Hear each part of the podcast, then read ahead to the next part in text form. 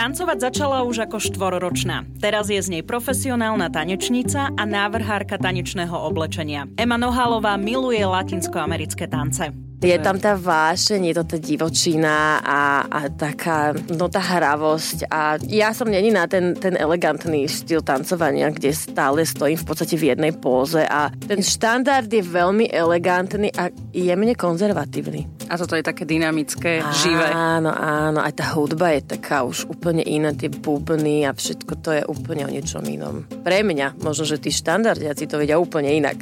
Jej najobľúbenejším tancom je rumba to je tá najpomalšia. A pritom podľa mňa je jedna z tých náročnejších ešte. Ono sa to zdá, ale v tej pomalej hudbe vidieť všetko. Emma priznala, že tanečničky sa často stiahujú za svojimi tanečnými partnermi. Romanca medzi tanečníkmi však býva praktická.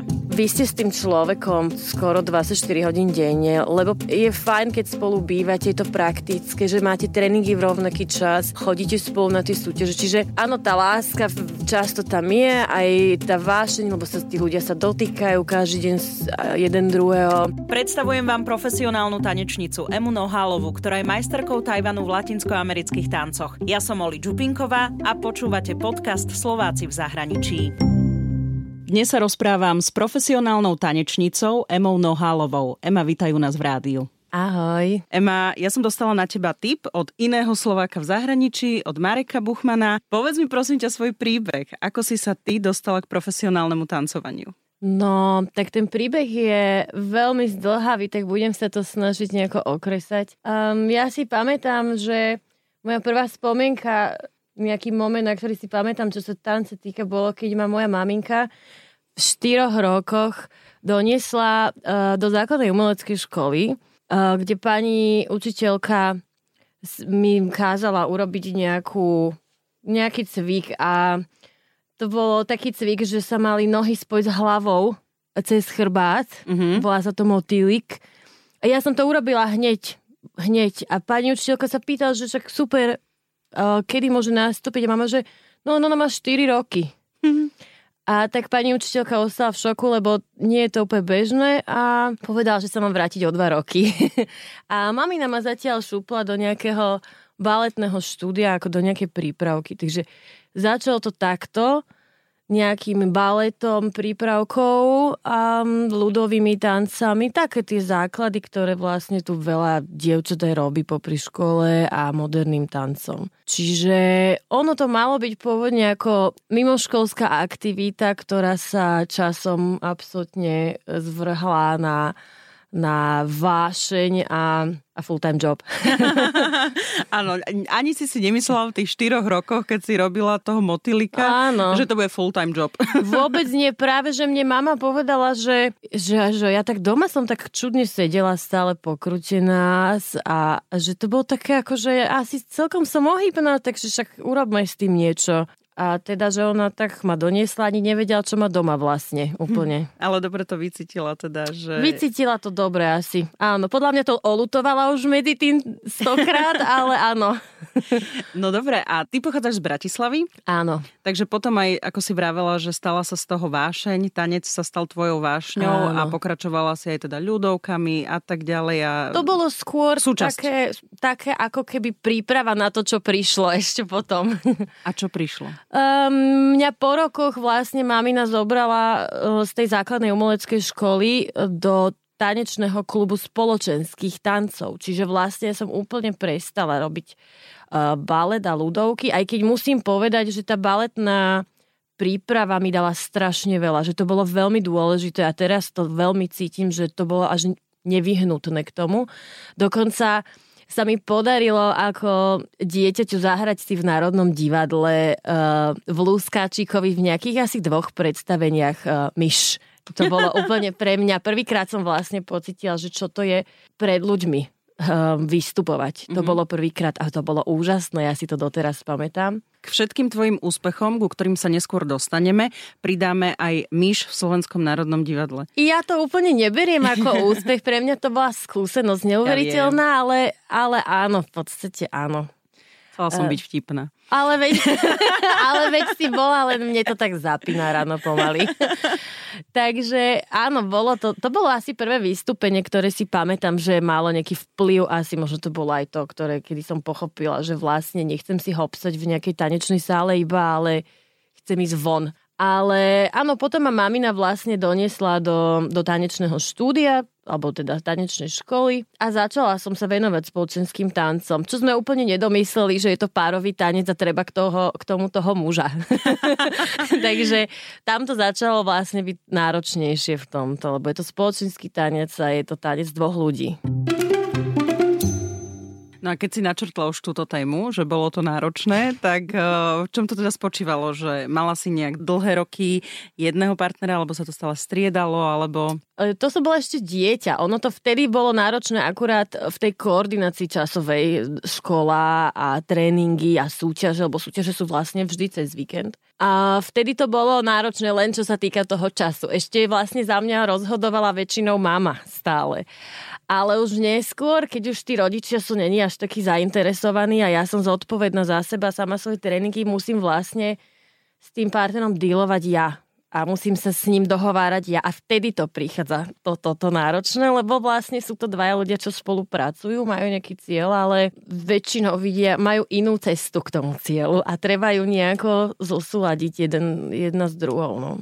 Tak e, existuje veľa filmov o, o tanečníkoch a je tam stále okrem toho tanca aj sú tam rôzne vzťahy opísané, čiže Áno. buď z toho splinie láska, alebo je tam taká tá, um, neviem čo, len taká povinnosť tancovania a divák to cíti. Či? Ťažko povedať, lebo ja to ako divák vôbec nevnímam. Ja to vnímam ako, že job. Hej, ale v, musím povedať, že áno, veľmi často sa stáva, že tie páry vlastne spolu aj majú aj v súkromý vzťah, ale uh, ja osobne, je to môj názor, si myslím, že veľká časť z tých párov, ktoré sú reálne spolu, sú spolu, pretože to je veľmi praktické. Akože je tam tá roman- romanca všetko, ale vy ste s tým človekom proste skoro 24 hodín denne, lebo je, je fajn, keď spolu bývate, je to praktické, že máte tréningy v rovnaký čas, chodíte spolu na tie súťaže, čiže áno, tá láska často tam je, aj tá vášeň, lebo sa tí ľudia sa dotýkajú každý deň jeden druhého, jedia spolu, učia spolu, vystupujú spolu, chodia na tie súťaže, spia v tých hoteloch, v tých izbách spolu, aby to bolo proste praktické, ekonomické, všetko. Takže to by musel, to veľmi často je to o tom, že to museli by byť veľmi obrnení ľudia, aby proste to na nich nejako nevplyvalo. Mm-hmm. Čiže z toho praktického hľadiska je to väčšinou, ja si myslím, že je to preto. Dobre, no a už keď si bola v tom štádiu, že si vravela, že sama už rozhodovala za seba, Áno. čo sa týka aj nejakých tých vecí a ty si riešila ten partnerský, tanečný, profesionálny vzťah s niekým, tak ako to, ako to teda u teba bolo? Lebo to si aj hovorila, že to je vlastne náročné nájsť asi toho v úvodzovkách toho pravého Áno. tanečného partnera. Treba, ja si myslím, že uh, je veľmi dôležité byť um, veľmi flexibilný. Veľmi flexibilný a ešte tú látku tej znesiteľnosti treba mať, že kedy znesiem toho partnera uh, veľmi vysoko. Proste ide o to, že tí ľudia sú maximálne odlišní. A teraz nehovorím o tom, že je to muž, žena, hovorím o tom, že vo väčšine prípadov tí profesionálni tanečníci sú zložení z ľudí pochádzajúcich z iných krajín. Veľmi často. Um, ja som sama tancovala s Portugalcom, s Talianom, Skúšal som tancovať s Holandianom, s, s Tajvancom. To sú absolútne rozličné kultúry. To už nie je ten rozdiel o tom, že tancujete s mužom, ktorý bol inak, absolútne inak vychovaný, nielen tou rodinou, ale aj tou kultúrou samotnou. A toto je to, čo je na tom najtežšie. Treba byť absolútne benevolentný a mať otvorený ten pohľad na to, že ten človek je úplne iný. Ale mm. úplne. Ty si išla na tie spoločenské tance. Áno. A to boli hneď tie latinskoamerické? Alebo... No, spoločenské tance sa delia na dve skupiny, to sú latinskoamerické a štandardné tance. Ja som na začiatku tancovala oboje a je to fajn vedieť oboje, lebo tie princípy používania tela sú veľmi podobné. ale už ja som sa potom po nejakom čase som sa sústredila už iba na tie latinskoamerické. To ťa bavil viac? Áno. Čo ťa na nich najviac? No je tam tá vášeň, je to tá divočina a, a taká, no tá hravosť a proste je to, ja, ja som není na ten, ten elegantný štýl tancovania, kde stále stojím v podstate v jednej póze a sme v kontakte a stále len akože uh, tancujeme niečo tak akože, ako by som to opísala, je to... Ten štandard je veľmi elegantný a jemne konzervatívny. A toto je také dynamické, áno, živé. Áno, áno. Aj tá hudba je taká už úplne iná, tie bubny a všetko to je úplne o niečom inom. Pre mňa, možno, že tí štandardiaci to vedia úplne inak. a kde nastal ten zlom od týchto krúžkov a voľného času k tomu profesionálnemu životu profesionálnej tanečnice? To je celkom dobrá otázka pretože um, ja si pamätám, že ja som odletela do Portugalska v prvom ročníku na vysokej škole. Čo si študovala? Uh, design mass media. A to bol asi ten zlom, pretože dovtedy to nebolo to už úplne celkom hobby, pretože moje víkendy všetky boli vlastne už, už úplne buknuté a, a každý, každá moja voľná chvíľa, ktorá bola mimo školy, išla proste na tréning. Ja už som ani ako keby ten život, ktorý mali vlastne moji spolužiaci, že išli von a, a stretávali sa. Ja som tomu ani už nerozumel, že prečo to robia vlastne, lebo u mňa bolo, že škola, naplánovaný okamžite tréning, dokedy tam budem a prídem domov a čo treba urobiť ešte. A to teda popri tom som sa snažila aj nejaké peniaze začať zarábať. Ja si myslím, že ten zlom nastal, keď som odišla do Portugalska. Doteraz úplne nerozumiem tomu, že čo sa stalo, lebo uh, to bola taká škola, že ja som sa proste rozhodla, že ja idem preč. A to bolo počas štúdia, ja som ani nevedela, že čo urobím so školou. Proste tá škola bola pre mňa pomerne jednoduchá ten prvý rok, tak som si povedala, že a to nejako dám, uvidíme. A odišla som do Portugalska a tie podmienky boli dosť hrozné. A ja som tým, že to bolo prvýkrát som šla von, máme som povedal, že idem, tak ja som ani úplne si nepreverila tie podmienky, ani som si nič neprečítala o tej krajine, hovorím, ja chcem tancovať, tu je tento chalan, je vysoký, všetko, vyzeráš dobre, tance, idem. Akože vôbec som ne... tak? No ja som tam išla najprv na skúšku, to sa volá tryout. Vždycky sa vlastne ten pár musí stretnúť predtým, aspoň na pár dní vyskúšajú spolu tancovať, ako to vyzerá výškovo, či majú podobnú techniku, či ladia spolu nejakým spôsobom. Ja som tam odišla, na ten tryout a ja som jediné, čo som riešila, či vie dobre tancovať. A vôbec som si ne, neuvedomovala, že tie podmienky tam boli hrozné vlastne na ten život. A to si išla ako keby za prácou, že to si to bolo priamo nejaká pracovná ponuka? Nebolo to pracovná ponuka, lebo ja som bola študentka ešte. Mm-hmm. Čiže ja som, uh, ja som vlastne išla tam s tým, že Možno by som tam mohla učiť napríklad, mm-hmm. lebo to je to, ako vlastne tí tanečníci väčšinou zarábajú na to peniaze, že učia. Mm-hmm. A ja som bola vtedy strašne mladá a vôbec som v tom nemala skúsenosti a mňa tieto otázky, akože a z čoho tam budem žiť a ako, tak ako veľmi druhorado napadali až. Ale ja som už v tom čase uh, začala robiť uh, tanečné šaty, takže to mi trochu pomáhalo. A hovorila som si, že tak hádam budem môcť učiť, že nejako to vyriešime proste. A ináč tento, tento druh o rozmýšľania mi ostal až doteraz, ale ináč je veľmi nápomocný niekedy. Um, takže ja som tam odišla na tú skúšku, hovorím si, že však on tancuje super, je vysoký, všetko. To, že tam vlastne som zistila, že tam sa nedá pracovať, to som si vôbec nevšímala na tom trajote, ale ja som sa tam teda horlivo odsťahovala. A vtedy tam to začalo vlastne, toto prichádzalo, čo som ja úplne ignorovala na tom trajote, že chlapec tancoval super, bol, bol všetko v poriadku, len prišlo to, že v Portugalsku nehovoria po anglicky. To bolo prvé. Prepač, že sa smejem, ale ty to tak akože dobre opisuješ, ale je... verím, že to bolo veľmi náročné. Ja, ale ja, toto je to, čo vlastne mňa zachraňuje, že uh, ja si to tak neuvedomujem a to tak prichádza, potom sa tak smiem, že aha, No dobre, tak, tak prvé bolo, že som nevedela sa s nikým dohovoriť, tak to bolo také zvláštne, ale veď dobre. Boli tam milí ľudia veľmi. A potom som zistila vlastne, že tá kultúra je taká veľmi náruživá a že oni teda veľmi radi sa zabávajú ale úplne nedomýšľajú tak dopredu, aspoň tí ľudia, čo boli okolo mňa, samozrejme, nemôžem hovoriť zase Portugalsko, že oni úplne neriešia ako, že či mám prácu zajtra, pozajtra. Hlavne, že akože mám sa z čoho najesť dnes, hej, keď to takto jednoducho poviem. No takže to nefungovalo absolútne, hej. Ja som sa tam, ja som čakala na to, kedy môj partner po celom dni práce konečne príde ma vyzvihnúť domov a môžeme ísť na tie dve hodinky trénovať, ja som absolútne tam nemal čo robiť, to bolo. A ešte som ani nebývala, že v Lisabone aspoň, ja som bývala v Porte, čo akože krásne mesto na jeden deň výhliadky, ale tam to aj končí, hej? Nič iné sa tam nedalo vlastne. A nemôžete piť len víno od rána do večera, to vám nepomôže, hej, akože portské. No, takže ja som sa musela vrátiť aj kvôli skúškam po pár mesiacoch domov, uh, lebo ja som si ako robila, som si aspoň lebo som si robila aspoň e, veci do školy, keď už nič iné. A Um, prišla som na skúšky domov a vtedy vlastne ja som uh, sa nad tým tak zamyslela, že tie podmienky teda tam neboli absolútne vhodné a zavolala som partnera, že vieš čo, akože si milý, zlatý, rada ste tancem, ale nemôžem sa tam vrátiť. A on to aj chápal v podstate. Takže tam skončilo to prvé dobrodružstvo v Portugalsku týmto vlastne. Poučená? Áno, áno, poučená, lebo vždy tá ďalšia krajina, do ktorej som šla potom, mala lepšie podmienky. Nebola akože evidentne to nikdy nebola tá posledná krajina, ale vždy som už potom išla do lepšieho. No. Nemusíme hovoriť každý príbeh, ale že v ktorých všetkých krajinách o, si bola takto tancovať a žila si tam?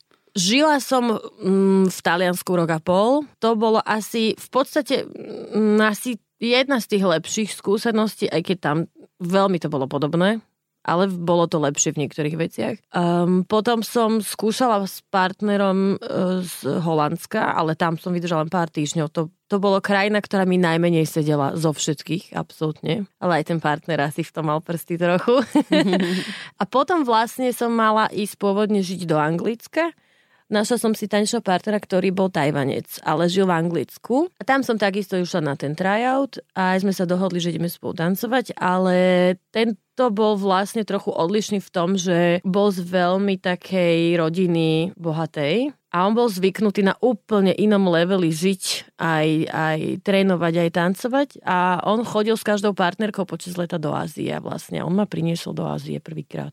A my sme išli do Ázie na niekoľko mesiacov, pretože on tam vlastne navštevoval um, tanečné štúdia a kempy a trénerov, uh, s ktorými si dával lekcie. Pretože v tom tanečnom svete, musím povedať, to funguje tak, aspoň v tom spoločenskom tanci, že tí najlepší tréneri svetoví žijú v Ázii a v Amerike väčšinou. Málo kto, zo pár ich žije v Anglicku. Čiže vlastne všetci tanečníci stále sa stiahujú do Ázie a do Ameriky kvôli tomu. Lebo v Európe je skoro nereálne sa uživiť tancom.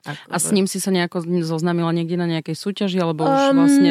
Cez moju trénerku uh-huh. v mhm. podstate. Cez jednu moju trénerku, ktorá mi dala odporúčanie a ja som s ním teda vycestovala do Ázie, aj keď ja už som mala kúpenú letenku ešte predtým, ako som sa s ním stretla do Ázie, lebo som si už písala s jedným iným tanečníkom z Ruska, ktorý žije v Hongkongu.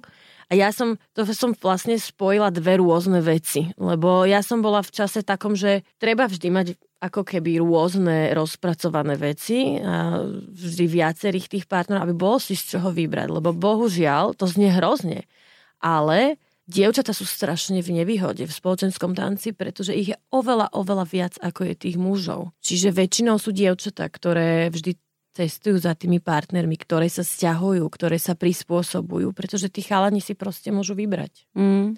Čiže my ako dievčatá musíme byť veľmi namakané, aby sme proste mohli za tými chalanmi cestovať, vybaviť, vyriešiť, aby sme boli najlepší, aby si nás vybral. Fúha. Je to hrozné. Je to veľký tlak. Je to veľký tlak a preto treba mať otvorených veľa dverí. Čiže ja som presne mala otvorené. Ešte to nebolo úplne na 100% isté, že idem tancovať s týmto Tajvancom. A, ale mala som už letenku kúpenú do mhm. Hongkongu na tryout s Rusom. Čiže ja som vlastne s oboma tam skúšala už v Hongkongu vtedy. Ako to bolo, že ty si si vybrala toho Tajvanca, alebo on si vybral teba? No ja si myslím, že on si ma vybral v momente, keď som prišla do toho Anglicka, ale ja som nebola si istá ešte vtedy. A ja som vyskúšala aj s týmto Rusom, ktorý v tom Hongkongu a povedala som si, že budem tancovať s tým Tajvancom. Ja som si to v podstate vybrala. Prišla si do tej Ázie, tam mm-hmm. ste si teda navzájom si sa vybrali. Áno, s týmto, taj, s týmto Tajvancom. Ako sa volá? Rafael. Rafael. A... Tak má čínske meno, ale oni si všetci dávajú cudzie mená, aby sme my, Európania, ich vedeli vysloviť. Mm-hmm. Pôvodný plán bol, že my pôjdeme na 2-3 mesiace do Ázie s týmto Tajvancom a vrátime sa žiť do Anglicka. A Uh, ja som len chcela vyskúšať aj niekoho iného v tej Ázii, aby som si bola istá, že som vyskúšala všetky možnosti. No a uh, tam vlastne ten tanečný vzťah stroskotal na tom, že ja som to brala čisto profesionálne, ja som chcela s ním iba tancovať a on práve mal pocit, že by chcel aj niečo iné mm, viac mať so mnou, mm. romantické a ja som teda nemala záujem. A na tomto stroskotalo, že my sme sa v Ázii po tých niekoľkých mesiacoch aj rozišli, pretože ja som naozaj chcela čisto tancovať a ešte som mala aj zranenie, celkom vážne, takže um, on s tým, nevedel sa s tým stotožniť, že by sme spolu iba tancovali. Takže ste sa aj pracovne, aj kamarátsky rozišli? Áno, áno. Áno. A, v... a čo, ty si ostala potom v Ázii? Nie, ja som sa vrátila na Slovensko a začala som hľadať nového partnera. To bolo to, keď som išla na tých pár týždňov do Holandska. Ale nakoniec som sa vrátila do Ázie a tam začína ako keby druhá story, ktorú sa pokúsim skrátiť. Lebo počas toho môjho prvého výletu do Ázie ja som si tam našla frajera. A Takže to... preto si nechcela mať Nie, nie, proste som nechcela. a to bolo všetko. Jasné, jasné. Nie, proste nie. A, som si, a to som si vtedy myslela, že už nebudem nikdy mať vzťah s môjim tanečným partnerom partnerom, no to je absolútne nereálne. si niečo takéto sugerovať, to vôbec nie. Takže ja som ani nemala partnera, ja som sa zbalila a odišla som za frajerom na Tajvan. Trvalo to asi, príprava môjho odchodu na Tajvan trval niekoľko mesiacov, aby som tú prácu, školu, všetko proste mohla skončiť. Ani nie už vlastne školu, už nie, iba prácu. A keď som sa konečne dostala na Tajván, tak my sme sa rozišli po dvoch týždňoch. Milujem tento podcast uh, o tanečnej telenovele. To je áno, ale to je viem. Výborné. Ja. Vieš čo, poviem ti to úprimne, tak ako to je. Páči sa mi, ako o tom hovoríš a páči sa mi, že si taká otvorená a, že, a že je to iba ukážka toho, že tie príbehy Slovákov a Sloveniek v zahraničí, to nie je len o tej práci, že veľmi veľa nás ovplyvňujú ľudia, ktorých stretávame, aké vzťahy vznikajú a tak ďalej. Čiže mne sa páči táto tvoja otvorenosť a úprimnosť. O, ďakujem. Ja si myslím, že keby mne niekto povedal podobný príbeh, minimálne si z toho môžem zobrať niečo a možno by som neurobila niektoré veci, ale proste tak toto je. No ale... Život, ako hovorí život. môj kamarát. Áno, a, a vlastne tam sa stalo to, že ako som vlastne prišla a presťahovala sa do Ázie, tak je, mne kamoška ponúkla, ja som ani nehľadala partnera už v tej chvíli, lebo som nevedela, čo bude. Povedala som si, že odsťahovala som sa, nájdem si hociaký job a uvidíme, čo bude. A kamoška, čo som si tam medzi tým našla, hovorí, že uh, je to taký chalan, celkom dobre tancuje, nechceš s ním tancovať? A ja, že o, tak daj, vyskúšame. No a bolo to super. A ja, že tak ja idem tancovať a on mi ešte vlastne hovorí, že uh, môžeš aj učiť, keď chceš, lebo si tu Európanka a bude záujem. Tak ja som asi od druhého dňa, ako som sa presťahovala, ešte som s ním ani netancovala poriadne, len sme sa asi raz stretli. Už som mala jeho študentky, ktoré chceli so mnou mať lekcie a chceli sa učiť čo bolo výborné, že ja som mala v jednej chvíli frajera, partnera tanečného, robotu, je tak úplný sen, proste Ázia, to, že som tam vôbec nerozprávala miestnym jazykom, tak to ešte v tej chvíli mi neprišlo zase, že je nejaký problém. takže, takže to bolo vtedy celkom také dobré obdobie. No a samozrejme sme sa rozišli s tým frajerom, ale ostal mi, ostala mi dobrá práca a tanečný partner. Tak som si povedala, že no nebudem ja odchádzať odtiaľto, takže som tam ostala. A vlastne po pár mesiacoch stanca s týmto tanečným partnerom sme sa dali dokopy. Presne v podstate, ja si myslím úprimne, že to presne bolo preto, čo som povedala, že to bolo proste praktické. A akože bola to veľká láska aj všetko, ale takto s odstupom času vidím, že proste pre ňo to bola exotika, pre mňa v podstate tiež. A ja si myslím, že som veľmi easy going v týchto veciach, akože ja neriešim, že dobre, no tak nehovorí dobre po anglicky, no tak je to Aziat, no fajn, však je zlatý, dobre. no a boli sme spolu skoro 4 roky. Mm-hmm. Takže to je v skratke. to, prečo sa rozprávame a prečo nahrávame tento rozhovor, vlastne s týmto tanečným partnerom si získala aj to ocenenie? No my sme boli majstri Tajvanu e, v amatéroch 3 roky a vlastne potom e, sme um, prešli k profesionálom posledný rok, ale to už bolo počas e, pandémie. Mm-hmm. Čiže my sme tancovali v profesionáloch uh, asi 3 roky. Ale aby som to uviedla na prvú mieru, ten status amatér a profesionál vlastne nehovorí nič o kvalite toho tancovania. Je to len status v podstate. Je to ako keby byrokratická vec. Je veľa amatérov, ktorí tancujú oveľa lepšie ako profesionáli. Tam sú nejaké iné veci, ktoré vlastne rozdeľujú toho mm-hmm. tanečníka. Takže ako keby len zmena kategórie trochu. Ale áno, my sme tancovali na Tajváne aj profesionálne súťaže a tam sme boli približne druhý, tretí na mm-hmm. tých súťažiach. Takže áno. Čo bolo veľmi vtipné, musím mať jednu príhodu. Ja keď som tancovala prvú súťaž na Tajvane, Nikto nevedel po anglicky okolo, však to doteraz nevie. Len môj tréner a ten teda nemal čas samozrejme sa mi venovať. A my sme vyhrali prvú súťaž a tam ten systém vyhlasovania výsledkov nie je taký ako u nás. U nás sa robí veľká ceremónia, sa 6 párov postaví na pár, keď vyhlásia 6 pár, 5, bla bla bla, až víťaz, hej. Na Tajvane není čas. Oni máme popláce 25 miliónov ľudí, oni nemajú čas na nič, títo ľudia. Tam beží súťaž, zoberú tam tých 6 ľudí, čo boli vo finále, dajú nejaké diplomy, ktoré sú po čínsky, niečo vám povedia, rýchlo to niekto odfotí, ani neviete, kto odkiaľ a ja som s diplomom v ruke a s nejakou červenou obálkou išla teda naspäť do šatne, vôbec som nechápala, čo sa deje. A hovorí mi kamoška, že ty si pochopila, že ste vyhrali. A ja som, ja sa pozerám, že ozaj, akože, a ona, že ste boli prví. A to je naša prvá súťaž, že no. A, takto, Dobre. a ja som vôbec nevedela, lebo môj partner už v tej chvíli, on bol tak nahnevaný na niečo, neviem, čo sa zdialo, že sa so mnou vôbec nerozprával, lebo to je akože bežné pomerne. A, a ja som teda, ani mi nikto negratuloval, lebo nikto ma tam akože sa so mnou nerozprával, lebo nikto nehovoril po anglicky, žiadne, žiadne ohňostroje, keď to takto hlúpo poviem nič. Ja som teda tak, jak som bola v tých šatách, topanočkách, že sa prezliec a písala som tomu, že my sme vyhrali. A mama, že tak dobre, gratulujem. A tam to skončilo vlastne. A takto všetky súťaže vlastne najbližšie dva roky boli takéto isté. Každá súťaž, čo sme prišli, vyhrali na Tajvane.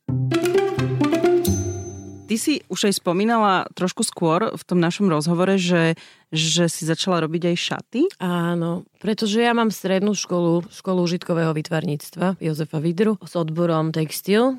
Takže ono to aj súvisí celkovo s tým tancom, lebo ja som ako študentka, keď som začala na strednej škole tancať, nemala peniaze na to, aby som si dovolila dať ušiť šaty. Tie šaty to sú neuveriteľné peniaze. To sú stovky, tisícky eur za jedny. Takže som si povedala, že však niečo tu spichnem v škole. A tak to začalo a doteraz sa čudem, že moje kamošky sa mi zverili v tej chvíli do rúk. Asi mali rovnakú išiu, jak ja, že nemali na to peniaze. A to tak začalo jedny, dvoje, troje šaty a začalo sa to tak hustiť zistili vlastne aj tie moje kamošky, že celkom mňa to baví, aj mi to ide a že, že tie návrhy, ktoré robím, sú akože celkom zaujímavé. No a ja som vlastne um, sa tomu venujem doteraz a ma to zachránilo v tých krajinách, kde proste nebola robota, že ja som mala stále svoje zákazničky zo Slovenska, ktoré napriek tomu, že ja som posielala, že tí zo všetkých kútov sveta mi verili a proste som im poslala hotové šaty.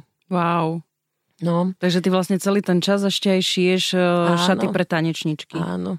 Teraz už až tak nešijem sama, už mám svoju krajčírku. Mala som aj na Tajvane svoje krajčírky, tam som mala normálne akože salón už, ale to, aj dievčatá, čo proste to zdobia a tak. Tam ten biznis musím povedať, že išiel veľmi dobre.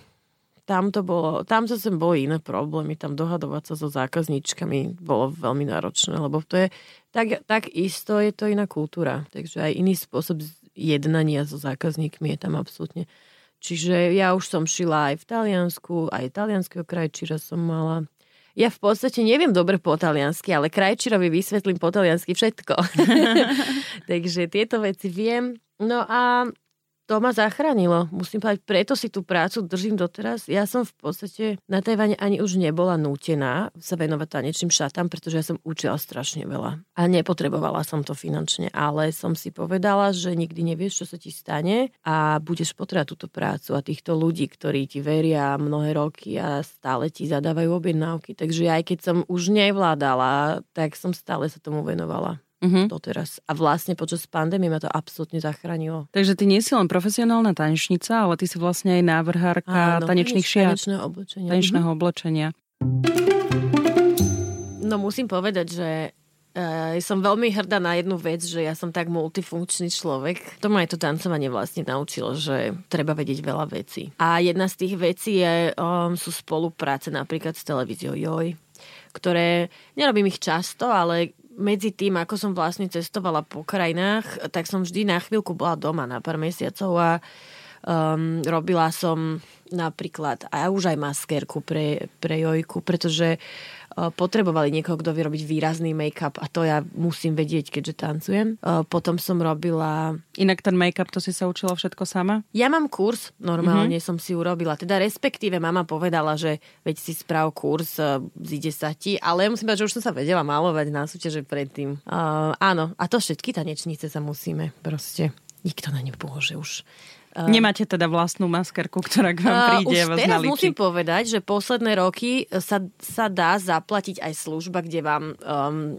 vlastne make-up artista spraví make-up alebo aj vlasy vám urobia, ale je to veľmi drahé a keby sa to malo robiť na každú súťaž, tak to, je, to sú neuveriteľné sumy. Ale normálna jedna tanečnica by si mala vedieť urobiť poriadny make-up aj vlasy sama. Lebo my súťažíme niekedy aj úplne v hrozných podmienkach, takže treba vedieť ale to bola jedna vec. A ďalšia bola, že vlastne ja som už robila aj um, kostymovú produkciu pre tanečnú show Just Dance Dobrý večer Broadway, ktorá um, bola na novej scéne. Uh-huh.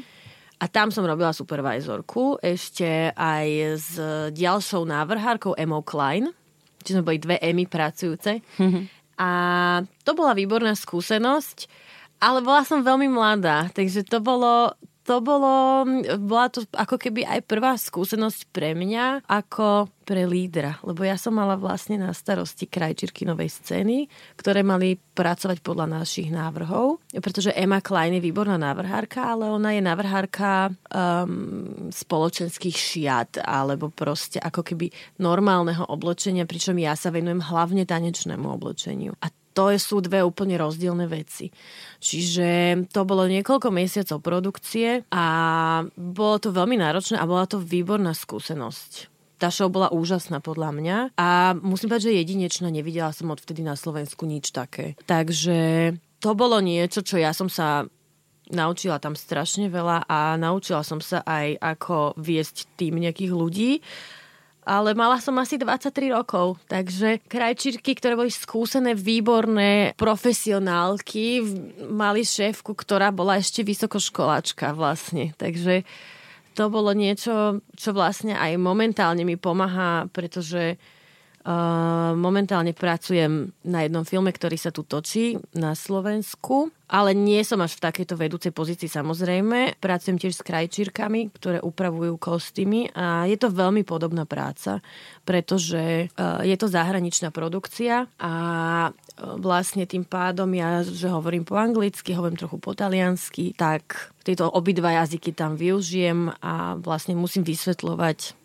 slovenským našim krajčírkam, čo majú ako urobiť, vysvetliť, akým spôsobom. A a snažím sa prekladať všetkým naokolo, čo sa dá. Takže ešte aj prekladateľka. Nie, nie, to vôbec nie. nie. Akože to mi, až, to mi teda vôbec nejde. Niekedy mi trvá veľmi dlho, kým niečo preložím. Takže aj takéto veci mm, robím, pretože kedy si musím povedať, že ja som veľmi chcela byť kostýmovou výtvarničkou pre divadlá a filmy, ale do školy som sa nedostala. Robila som primačky, nedostala som hmm. sa. A musím povedať ale, že teraz som za to veľmi vďačná, že som sa nedostala, pretože by som nechodila na školu, akú som chodila, ktorá ma strašne veľa naučila, pretože mi vyšli moji profesori veľmi v ústrety. Ja som mala individuálny študijný plán, pretože som bola reprezentantka Slovenska a žila som v Taliansku počas toho. A z Talianska som chodila na skúšky do školy. a profesori so mnou mailovali, radili mi, boli fantastickí, čiže ja, tá škola bola výborná. A, a vlastne ma naučilo tej organizácii vlastnej, že sa dá robiť veľa vecí naraz, keď tí ľudia sú vlúdni. Čiže robila som stále niekoľko vecí naraz, aj, aj na, na šatách svoje značky, aj som chodila do školy, aj som trénovala všetko naraz. Takže toto vlastne mi pomohlo aj k tomu, že môžem robiť aj takéto veci. Reprezentantka z krajiny Slovenska? Slovenska. My, čiže... sme, my sme žili v Taliansku, ale ja som reprezentovala Slovensko. V latinskoamerických tancoch? Áno, áno. To si tancovala so Slovakom? Teda? S Talianom. S Talianom. My sme žili v Taliansku, uh-huh. ja, on bol Talian, ja som sa za ním odsťahovala, ale reprezentovali sme Slovensko, chodili sme aj na slovenské súťaže, ktoré sme museli absolvovať. Uh-huh. Aj sa vám darilo? Práve, že s týmto tanečným partnerom sa nám nedarilo až tak a to bola jeden z dôvodov, prečo vlastne sme už nepokračovali spolu. No a aby toho nebolo málo, teraz keď si na Slovensku, tak tiež učíš. Učím v tanečnom štúdiu TK Danube Bratislava Eh, ktoré je v podstate špecializované hlavne eh, pre ľudí, pre ľudí, ktorí sú buď na vozíčku, alebo majú, alebo sú nevidomí, alebo majú, alebo majú nejaké ako keby iné problémy. Ale sú tam aj zdraví tanečníci a dokonca v sobotu sa organizujú majstrovstva sveta v takomto tancovaní a ja budem porotiť túto súťaž. Áno, a Porotiť je pekné slovo. Porotiť? A nie, a nie, a nie nepovie hej, sa to hej, tak? Ne, neviem, akože som v porote by mi napadlo, ale porotiť my je pekné. hovoríme my porotiť. Hej, ja, super. Ale nie, neviem, nie, to tak je. ja ťa neopravujem, ja iba konštatujem, že porotiť je pekné slovo a začnem ho asi používať. Lebo tiež sadím v nejakých porotách, áno. takže porotím. Áno, áno. No a, a vedie to jeden fantastický človek, ak ho môžem spomenúť, Andrej Mičunek, ktorý sa tomu tak venuje, že nikoho som nevidela s takým zápalom. Tento človek ináč je fantastické v tom, že ja som teda veľmi často cestovala, ale vždy, keď som sa vrátila z nejakej krajiny, on bol jeden z prvých ľudí, čo mi volali, prosím ťa, príď učiť. Poď, niečo im ukážeš tým našim babám na vozíkoch alebo proste niečo. Pretože mňa k nemu doviedla moja veľmi dobrá kamarátka, ktorá pre ňoho učila uh, full time ktorá momentálne neučí, lebo má bábetko, tak mi zavolal hneď, ak som vlastne prišla a už keď sa dalo učiť počas pandémie, že, že príď a potrebujú tú babu, lebo on učí vlastne sám a je to muž a muž inak učí ako tá žena. Čiže teraz momentálne veľmi nestíham, ale keď mám chvíľku, tak prídem a odučím zo pár hodín. A tá práca je, je veľmi iná. A tí ľudia sú maximálne vďační. Mm-hmm. Takže je to veľmi pekná práca. A bola by som rada, keby som mala viac času, ale vôbec to nestíham. Takže uvidíme, ako to bude ďalej, ale dúfam, že sa mi v decembri podarí dostať viackrát do klubu. V pandémii si sa ty kde ocitla? Na Tajvane si bola, alebo si bola no, na Slovensku? Keďže Tajvan je blízko Číny, my sme boli jedna z prvých krajín, ktoré vlastne bola postihnutá, ale Tajvanci, Tajvanci to veľmi dobre uchopili. Oni mm-hmm. mali prvú vlnu, kde mali pár prípadov a veľmi sa to riešilo. Tam tá pandémia nebola taká hrozná, lebo bolo teda zo pár prípadov a tam sa zavrelo všetko. všetko. Čiže ja som ostala ten prvý rok pandémie na Tajvane bez toho, aby som mohla odísť. Um, víza sa nedali vybaviť, tak nám predlžovali pobyt všetkým, čo sme tam boli na vízach. A my sme sa v decembri um, 2020 rozišli s môjim partnerom, tanečným, aj teda môjim priateľom a ja som sa vrátila na Slovensko, lebo tam nebol pre mňa dôvod už ostať. Pretože tým, že sme boli majstri a ja som dosť vysoká na tanečnicu, tak ja som nemala šancu si tam nájsť lepšieho partnera. To bola prvá vec. Druhá vec bola mne tá kultúra, časom už nesedela proste, mm-hmm. lebo je tam absolútny patriarchát. Tam proste tá žena, um, nikto od nej neočakáva, že by bola emancipovaná, že by mala niečo robiť sama a to mne nevyhovuje. Takže ja som sa rozhodla vrátiť naspäť na Slovensko s tým, že dobre je pandémia, ale radšej doma, ako v cudzej krajine. Takže ja som mala túto strašne veľa objednávok, pracovala som na šatách, na dizajnoch a potom som sa rozhodla, potrebovala som čas zistiť, čo, či idem pokračovať v tanci alebo nie. A nedalo mi to a povedala som si, že áno, idem, aj keby čo bolo, proste robím to celý život. A rozhodla som sa, že dobre, Ázia už tu bola, tam sa vrátiť nechcem, tá kultúra mi proste nevyhovuje tak ideme do Ameriky. Nemusím sa učiť jazyk, aj sa tam budem najesť oproti Ázii. Mm-hmm. Nechutíte Ázia? Ázia je výborná, ale zrovna tajvanské jedlá nie sú tie, ktoré by som si vybrala. Čo napríklad také, že ti vyslovene nechutilo? Um, prásacie žalúdky. Uh, aha. um, uh, kuracie, uh, klody, uh, krky, Dobre, jazyky. Už chápem. Uh, rôzne košky zo zvieratiek a tak. No tak, tak to tak bolo. A to ani, ani, to ne, ani to nepreháňam, naozaj nie. Hej.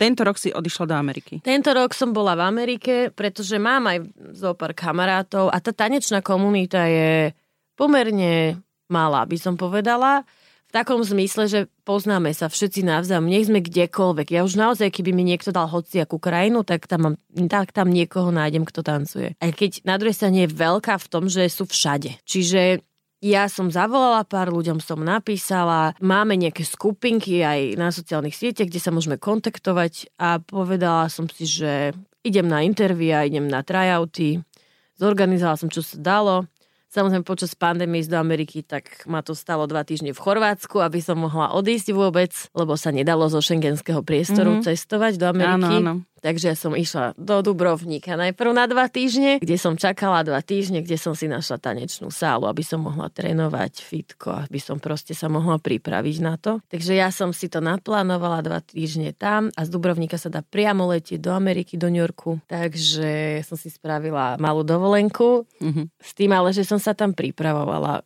každý deň poctivo, akože zháňala som sály, kde sa dá trénovať a tak. No odletela som do New Yorku a tam som išla najprv do Connecticutu na dva týždne a potom som šla do New Yorku. Takže ja odtiaľ som sa vrátila a v januári idem znova. No a v tom New Yorku čo teda? Tam našla si nejakého partnera alebo nejaké štúdio, že tam učí, si tam učila? Um, našla som, v podstate ja som mala interviu s tromi štúdiami, dve v Connecticute a jedno v New Yorku. V podstate všetky tri mi ponúkli prácu, ale je to veľmi náročné získať víza, pretože ja by som mala žiadať o víza pre ľudí s, so špeciálnymi schopnosťami, povedzme to. A to sú veľmi náročne získajúce sa víza, pretože treba ako keby dokladovať to, že tituly sú není problém, ale že, že ste um, známa a že ľudia o vás vedia a proste uh, odporúčacie listy, čo od najlepších trénerov a proste to je strašne veľa papierov. Čiže to je to, čo vás všetci budú ako keby na to upozorňovať a varovať, že bude to ťažké, tak si rozmysli čo ja som povedala, že ja prídem, len otázka je kedy a ako. Čiže momentálne som v štádiu, že ešte, ešte dnes mám interviu s jedným tanečným štúdiom z, z New Jersey. Všetci ponúkajú nejaké podmienky a ja si musím vlastne vybrať, ktoré sú pre mňa najvýhodnejšie. Takže bola som skúšať aj partnerov tanečných, ale aj som mala nejaké intervie. Teraz si doma a vlastne chystáš sa opäť do Ameriky, že teda Áno. pôjdeš. Že Le... asi si vyberieš nejakú ponuku. Áno, pretože už po všetkých týchto mojich výjazdoch, už som podľa mňa poučená dosť konečne, že si radšej dám na čas a vyberiem si presne, kam pôjdem. Akože môjim snom je byť v New Yorku. Ja milujem New York, to bolo, to bolo úžasné. To bolo lepšie, ako som si myslela. Tým, že aj New York je, je mesto módy, tak to pre mňa je úplne sen najväčší, aký môže byť. Bolo to dokonca lepšie, ako som si myslela. Takže idem na mesiac, možno mesiac a pol v januári. Ja som si tam už urobila nejaké kontakty, vzťahy. Američania sú úžasní. Oni proste idú do všetkého veľmi op- optimisticky. Um, zaujímajú sa. Takže pre mňa to bolo veľmi jednoduché tam nadviezať kontakty s ľuďmi. Um, našla som si tam už študentov, ktorým keď som povedala, že sa chcem vrátiť, tak oni už boli nadšení, že chcú lekcie a čo najviac. A, mm-hmm. a proste, že keď sa ti to podarí tú prácu získať, tak hneď mi volaj, prídem. Je to také pekné.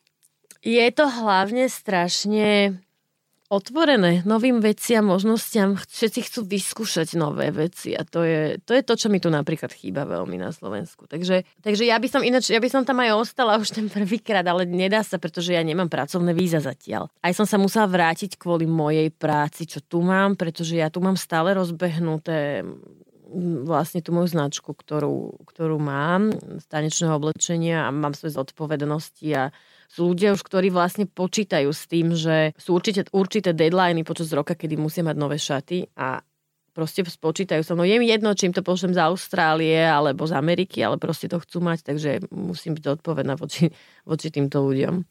Takže vyzerá to tak, že v januári by som to mohla všetko stihnúť a odletieť zase. Skvelé. Jedna akčná, aktívna, šikovná profesionálka. Skvelé.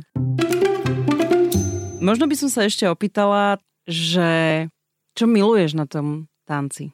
Lebo v konečnom dôsledku niekedy sa tiež na to podľa mňa pozeráš ako na svoju prácu.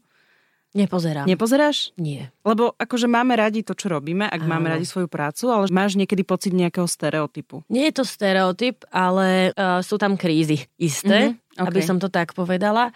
Ja tanec ako taký neberiem ako prácu. Čo beriem ako prácu, je tá moja značka a to učenie, že učím. Tanec, keby som brala tanec ako prácu, nemohla by som to robiť asi úplne. Ale kríza e, jediná, kedy môže prísť, je keď to telo nevládze.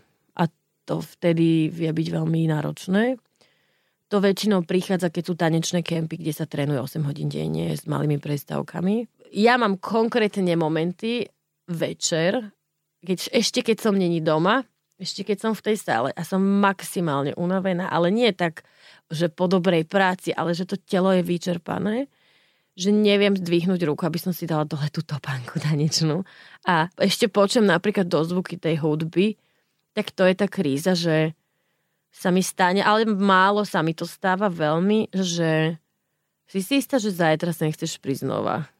Ale to je veľmi, ja si pamätám, tieto momenty nastali možno 4 krát počas tej kariéry celej. A to vám nepomôže ani jedlo, ani žiaden cukor, ani masáž. To je v hlave treba úplný refresh, že tak zajtra to bude lepšie a možno zajtra to telo ti zase pomôže sa всchopiť. To je jediné také. To je proste fyzická vec čisto. A z tých latinskoamerických tancov, tak máš ktorý najobľúbenejší? Rumbu. Rumbu? Áno, to je tá najpomalšia. A pritom pre, podľa mňa je jedna z tých náročnejších ešte. No sa to zdá, ale v tom pomalej hudbe vidieť všetko. Ema, ďakujem ti veľmi pekne za tvoj čas a, a za rozhovor. Ďakujem. Bolo to veľmi príjemné a držím ti palce, nech, nech ti vyjde New York Ďakujem. na dlhšie s tými pracovnými vízami, nech to všetko vybavíš a nech e, si môžeš naďalej plniť svoj sen. Ďakujem pekne ja za pozvanie. Som Oli Čupinková, ďakujem, že ste nás počúvali. Ak poznáte úspešných Slovákov a Slovenky, ktorí uspeli vo svete a doma ich nepoznáme, napíšte mi o nich na Slováci v zahraničí zavináč Express.sk.